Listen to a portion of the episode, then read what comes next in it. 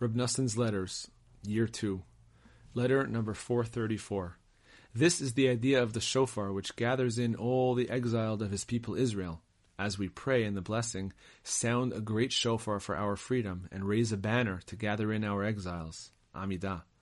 This past Shabbat Nachamu, I spoke extensively about the wondrous, awesome exaltedness of every gathering of ten Jews. For the divine presence, Shekhinah, dwells upon every group of ten. Sanhedrin 39a. And they may then pronounce those prayers which have a special degree of holiness.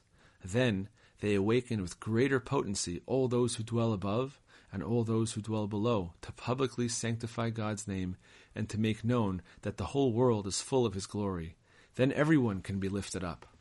The key, though, is that they be bound to the true shepherd who is working to gather in his flock, as is written, as a shepherd tends his flock, gathering in the sheep with his arm, and carrying the lambs in his breast. Isaiah 40:11. At the very least, they must not oppose him, God forbid. For woe to the one who separates himself from a shepherd of Israel such as this. How very fortunate is the one who longs and yearns to be included in his holy gathering. With his kindness we will never be ashamed, no matter what each of us may go through. The Rebbe's power is great, awesome, and exalted in the extreme. It is beyond anything we can fathom. I recently heard from my illustrious friend Reb Gershon, may his light shine, grandson of the Maggid of blessed memory from Terhovitza, that he heard from the Rebbe's holy mouth that everyone receives tikkun from him on Rosh Hashanah. On Rosh Hashanah, everything is rectified, even things that it is not possible to rectify at any other time. Tzaddik, number 406. It is impossible to elaborate any further because the time for prayers has arrived.